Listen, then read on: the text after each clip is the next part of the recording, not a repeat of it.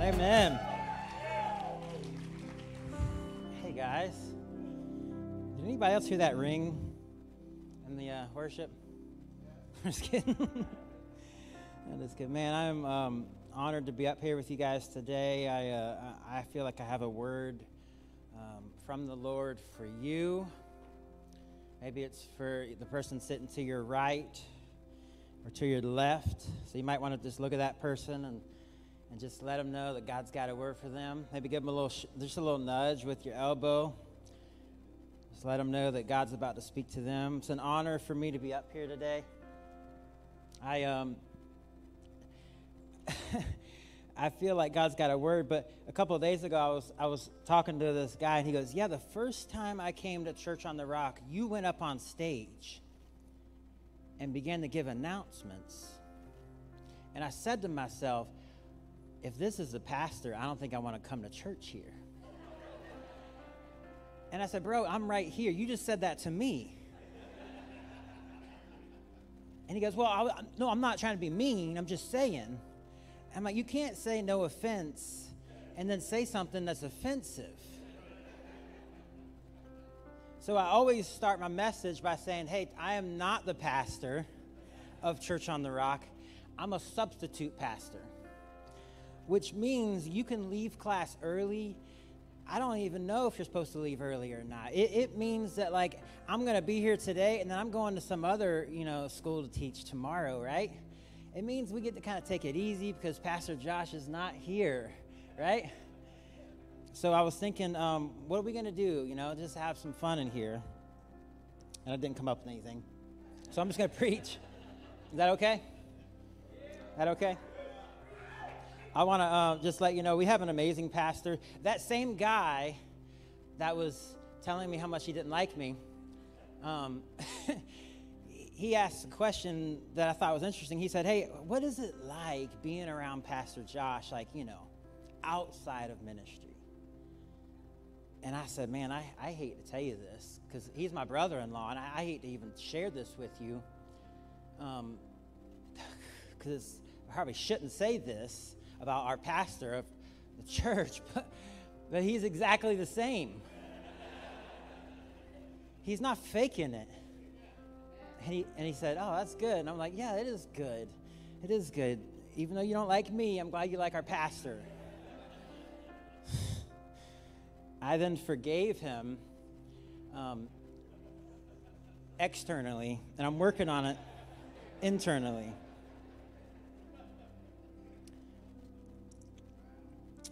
I want to remind you that uh, God, our God, is a God of restoration. His heartbeat is restoration. The, the, the entire New Testament is really built on restoration, on Him restoring, on Him moving in our lives and recovering things that were lost, even from the garden that our God is a God of better days. Come on. That He's a God who wants to work in your life today. That He's a God that's working in your future already.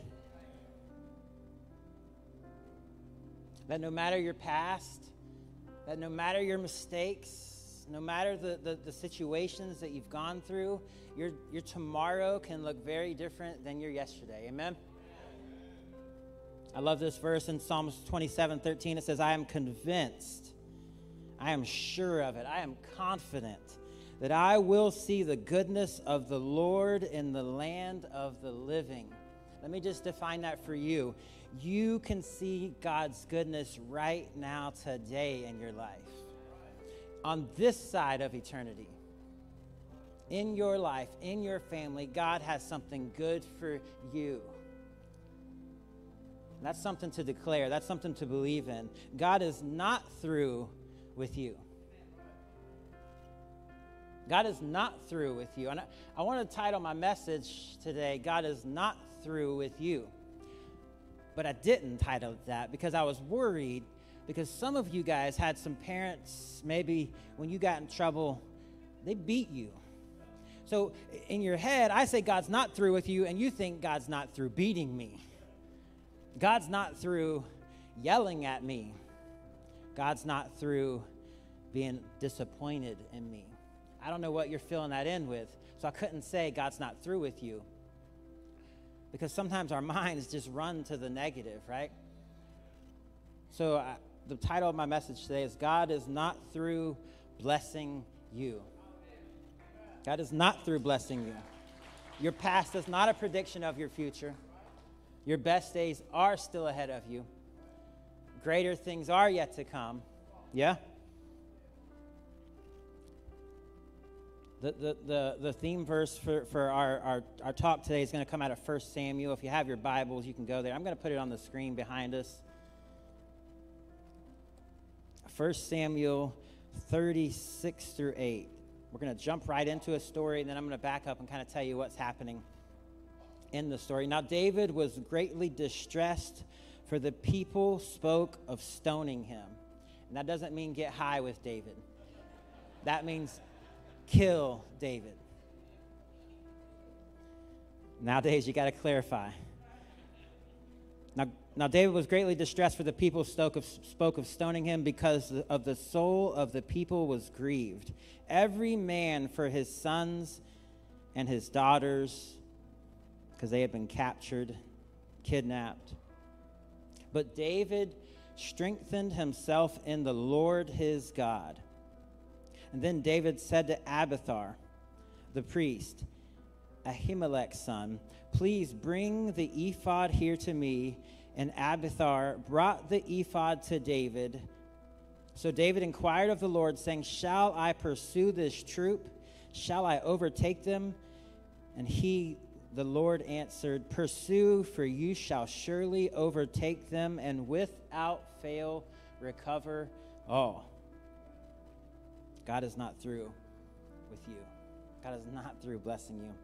Let's just pray. Father God, speak to us today. Lord, speak to our hearts today. I know you have a word from heaven today, so don't let me mess it up. Lord, may, may your spirit speak to us right where we need to hear, right from heaven, Lord, the word we need to hear from heaven. We thank you for that in Jesus' name. And everybody said, Amen. Amen. amen. I, uh, I love this, this, the story of David. We're going to jump right into a story that's, that's happening that David finds himself in. Uh, he has been anointed by God, he has been anointed the king to come. The problem is, there's already a king, and it's not his dad, it's a guy named Saul. And Saul is the king. David is the next king to come He's been anointed by Samuel. But when Saul finds out that David is the next king, Saul goes Game of Thrones on him and decides, I'm going to kill David. But David is still serving his country. He's still serving his country in battle, even though the king of the country is trying to kill him. So he's got about 600 men, and they are going off to, to fight for his country and at the same time, he's hiding from the king of his country who wants to kill him in the country that he's serving in. So they just win a battle and they come back into the town that they're, that they're living in at the time. It's called Ziklag. And they come back into this town, and when they get there, they find that the town has been burned to the ground, that their wives and their children have been kidnapped and taken. And David is now already David was under an immense amount of pressure. He's got a king trying to kill him. He's already been anointed and promised something from God, but at the same time, he's fighting the, the, the, the, the fact that like he doesn't know when his anointing is going to turn into his appointing, right? And, and he's wondering how he's going to survive just the fact that the king wants to kill him, but now all 600 of his men have seen their families gone and their wives gone, and they, he, they've decided we should kill David. What do you do when you're stuck in a horrible situation? A tough situation? Like, how do you not settle for the things that just seem to be what they are? How do I never settle for where I am? Like, it just seems like life is constantly hitting the fan sometimes, isn't it? Like life is constantly just all over the place. Like we're constantly struggling, like we're constantly in a battle, like we're constantly fighting something or someone or something. Something's always failing somewhere, somehow. Yeah? I'm the only one? Okay, that's okay. I'm going to talk to you guys about me then. And we pick up this story where David's going through a lot. And if you just read the text, if you were doing the Bible on a year plan, you would just fly through it. And you wouldn't see the tension in the text. You wouldn't feel the emotion from David in the scripture. So we gotta kind of slow down sometimes when we read. So we're just gonna kind of hit these verses today. We're gonna kind of dig through them. We're gonna see what God has for us in these verses, and then we're all gonna go um, go on our way and uh, be a little more blessed, hopefully. Amen. Most people never walk in their in their appointing because they don't steward their anointing very well. See, God is having David learn how to live big in a small place, learn how to dream big in a small place, learn how to, to, to be a leader in a small place so that he can put him where he wants to put him.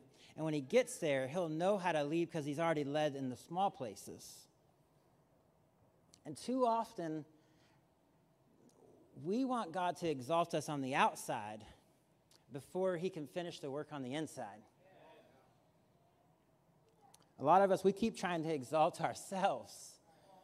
And God is saying, hey, instead of exalting yourself, let me exalt you in the time that I need to exalt you in.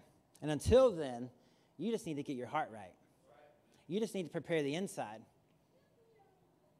Most people actually never walk in their appointing because they don't steward their anointing. And David is in this season where he's, he knows he's anointed.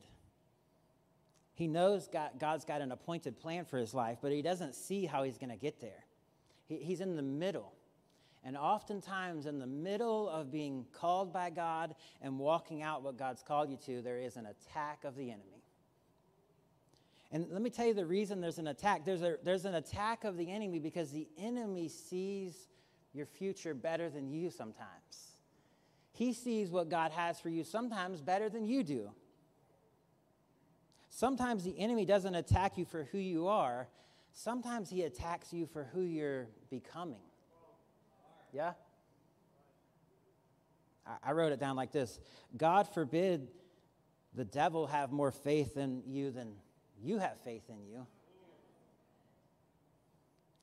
So David and the 600 men, they, they just won this victory, and they come home and they find everything's gone. Their, their homes are burnt to the ground, their families are gone, and, they don't know what to do. But David does something amazing. He does something amazing in, in this verse, and I want to just walk it out with you real quick. He, he does something that, that you and I should learn to do too. And if we can do what David did, maybe we'll get what David got. WWDD. if you want to buy the bracelet, it'll be in the, uh, in the foyer after church. Can we go uh, back to 1 Samuel 30, verse 6? It'll be on the screen. Now, David was greatly distressed, for the people spoke of stoning him, because the soul of the people was grieved, and every man for his sons and daughters. And rightfully so. But look what David did. Look what David did. And we're going to just go, we're going to hit three things that David did. Uh, one is he held on to God's presence. He held on to the presence of God. The verse says, But David, the reason it has to say but David is because nobody else did what David did. But David strengthened himself in the Lord.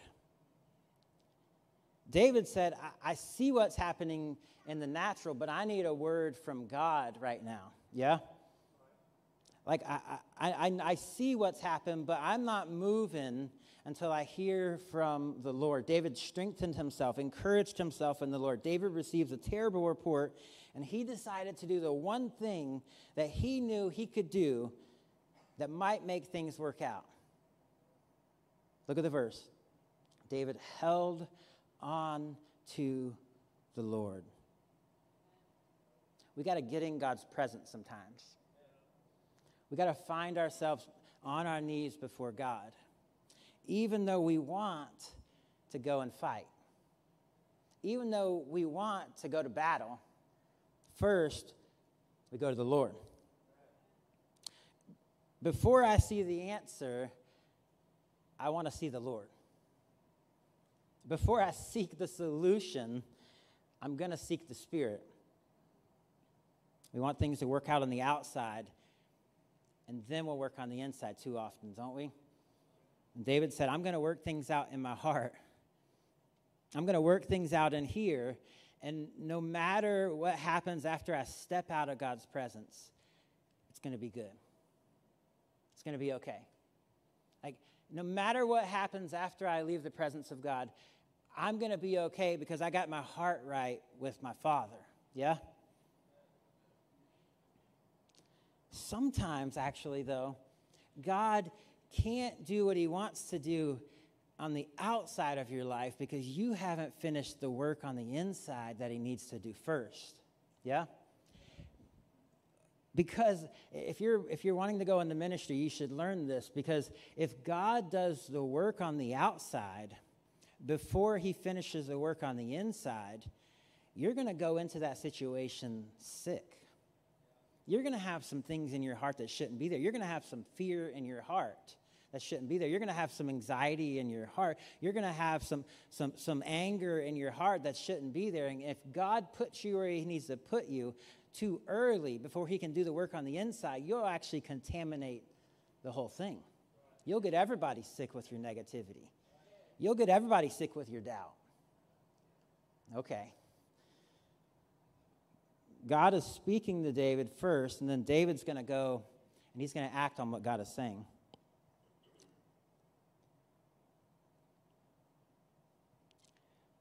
I do believe that God is restoring your life, but I do think it starts on the inside before it starts on the outside. I think your heart can be broken, your head can be clouded, but let me choose to recover on the inside first. Let me press into God. Let me hold on to his presence until I get an answer from him. And then let me go out and talk to my men. And then let me go out and talk to my people. This is how we fight our battles. Yeah? This is how I fight my battles. I really want to be alone. I really want to go figure things out on my own. I really want to go just straight Kevin McCallister on these Amalekites. That means just, just defend your home. It's a Christmas reference. Home Alone? No? I'm pretty sure in November we're allowed to start making Christmas references, right? Who's got their lights up already? Where are my Christmas people at? Yeah? Uh, everybody else just judged those that raised their hands so hard. I have made a commitment to my daughter and a list, actually. We started a list online because she wants to start watching Christmas movies in October. And I get it because I love Christmas too. But we decided we will not watch Christmas movies until after Thanksgiving. But we can start talking about Christmas movies in November, all right? So we started this list. On, we have a shared note file that we just have a list of movies, and Home Alone is one of the top ones. Amen. One of the best. We don't don't think that we can't talk about Christmas movies all year, you know. But let's start in November, okay? David wants to go straight up hard on these Amalekites, and he can. And he's got 600 top of the line soldiers to do it too. But before he does, he gets in front of the Lord. David saying, I want to take my revenge. I want to go and get restored by myself, but I'm going to get restored in his presence first. Because I know that I'll be okay with the timing on the outside if I'm right on the inside. David strengthened himself in the Lord, God's presence. Second thing he did, he got around the right people he held on to God's people. Let's look at verse 7. Then, then David said to Abiathar the priest, Amalekite, the Amalekite son, the Ahimelech's son, excuse me, please bring the ephod here to me. And Abiathar brought the ephod to David. David is talking to the right people. He's getting around the people that he needs to be around. He's choosing to be around certain people at this time. And sometimes we choose the wrong people to get around and we begin to hear the wrong things. We, we get around people like Job did, and they begin to blame Job for his issues. If David would have got around his men, they would have blamed him for what another country did to his people. The same men who are praising David as the next king are the men who are now trying to kill David. It's your fault now, David. Which, which makes a great side note. Never make big decisions when you're grieving. Yeah? Never make life decisions when you're full of fear. Never do that. Also, never, never get around those fake friends when you need a real friend. Another side note be leery of people who show up only when you're winning. But when you're hurting, when you're going through something, they're nowhere to be found. I heard it like this no new friends. No new friends. No, no, no, no, no, new. No new friends. David's saying, I'm going to get around the right people so I can hear the right words. That's important. I'm going to get around God's people so I can hear maybe what God has to say through them if He doesn't speak it through me. Yeah? And let me just define that too, because I've been in church long enough to know there's a difference between church people and God's people. Uh, come on now. There's a difference between church people and God's people. Okay, church people will gossip. That the moment you tell them something, they they'd already told 20 other people. I mean, church people will get around you and they'll pity party with you. I don't know. I don't know. God, God's just not. I guess God's just not answering. Maybe it's your sin. Maybe it's something you did. I don't know. You get around church people and you might get the wrong things, but you get around God's people. And here's the thing about getting around God's people that makes it so hard it's usually just a few. It might just be just one for you. But you got to find that person. Like, who are the people that you need to be around that are full of faith, that are full of prayer, that are full of hope for you? So you're going to hold on to God's presence, you're going to hold on to God's people, and the third thing is you're going to hold on to God's prophecy. Look at verse look at the next verse right here. So David inquired of the Lord saying, "Shall I pursue this troop? Shall I overtake them?" And he said to him, this is God speaking, "Pursue, for you shall surely overtake them and without fail recover all." Everybody say all. David said, I'm not moving until I hear from the Lord on this. I know what I want to do. I know what my troops want to do. But God, what do you want to do? I will wait until I hear from the Holy Spirit. I will put on an ephod, this, this garment that, that they would put on before they go to the Lord. This ephod thing, this, uh, you, would, you would know it if you saw a picture of it. It has like these, these colorful stones all over, 12 colorful stones. He put the ephod on, even though he wasn't even a priest. He puts the ephod on, he goes into the presence of the Lord, and sometimes we need to put a spiritual ephod on. We're not going to be that church that wears real ones, okay? Nothing against that church. We're not going to put a real ephod on, but we're going to put a spiritual ephod on. I'm going to put a garment of worship on. I'm going to put something on that says, I'm going before the Lord. I'm going to seek Him, and I'm not going to listen to anyone else but Him and what He has to say because I need an answer from the Lord. Amen? I'm going to get a word from the Lord. What's interesting, too, is that the priest was technically the only one who should wear the ephod. But somehow, David, he was like ahead of his time. And somehow, David was able to put this ephod on and go into the Holy of Holies. Eh, and sometimes, sometimes the, the, you have to just take charge and just go before God. You can't let your pastor do it. You can't wait on your friend to do it. Sometimes you got to do it. I think there's two reasons that, that David was able to, to put on this ephod, Austin, actually. One is that he was, he, was, he was telling the future of how we all will be priests unto our Lord. Two is most likely he had Goliath's sword upon his waist. And the high priest looked at David, looked at the ephod, looked at the sword, and said, Okay, you can have that.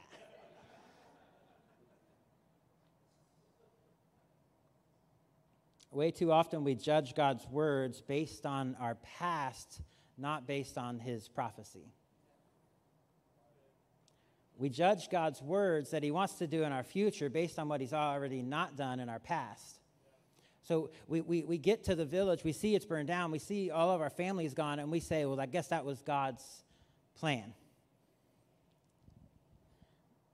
But oftentimes, we need to get before the Lord and realize our future is not our past. What, what the enemy has done in our past is, is not the perfect predictor of our future. Now, now, the past can be a great predictor of your future, but it is not the only predictor of our future. Amen? Your past is not your prophecy. Your past is not your pit. Your past is not a prediction of where God is going next for you. Amen? Uh, you, you got to get that in you because if you don't, you'll constantly look at what happened in the past and assume that's where God's going to leave you in the future. I know your dad was an alcoholic. I know your dad's dad was an alcoholic, but that is not your prophecy. Yeah?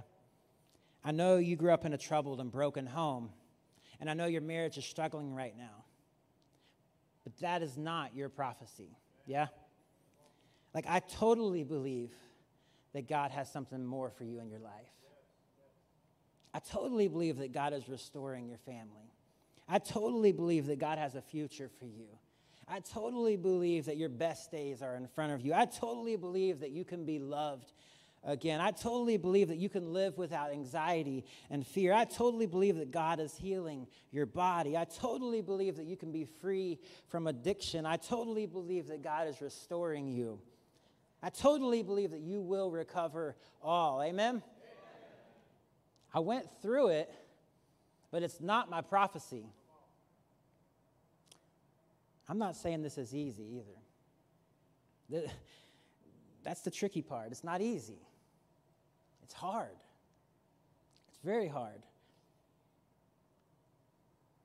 I'm not saying it's easy because, because I know a lot of you have already prayed and God hasn't answered.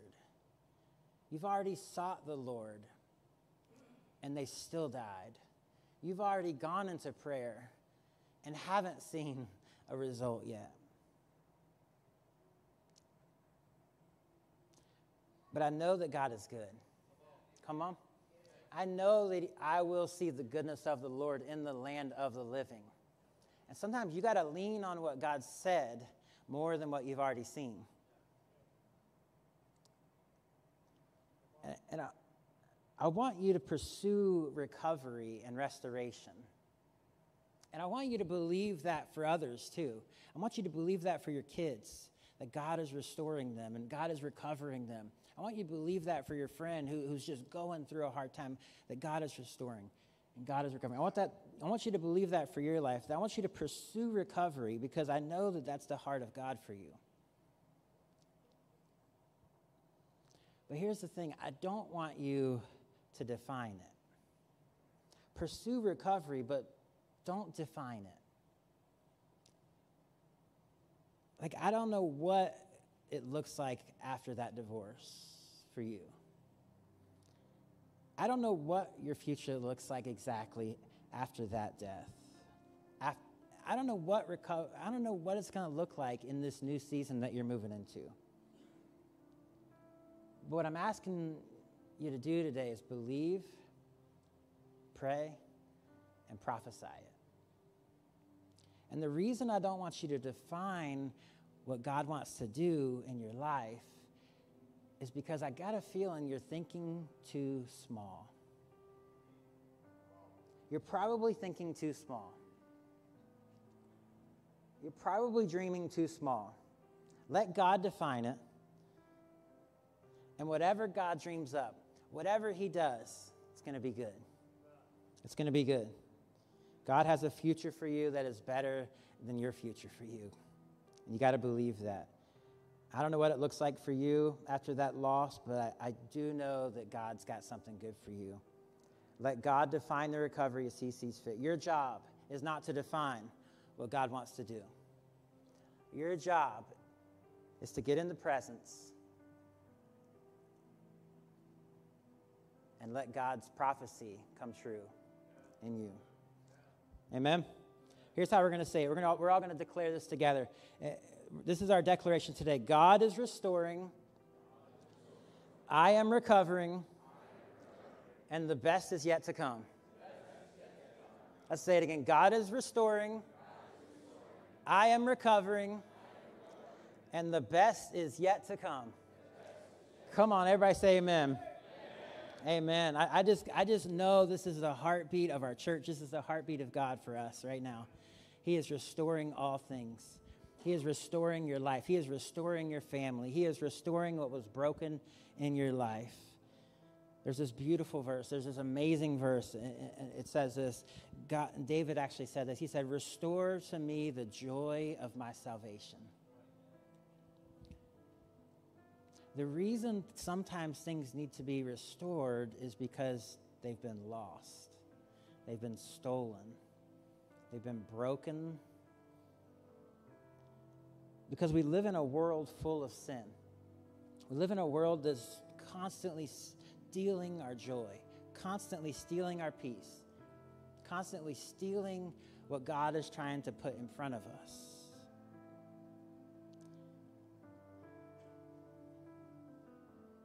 But God is a God of restoration.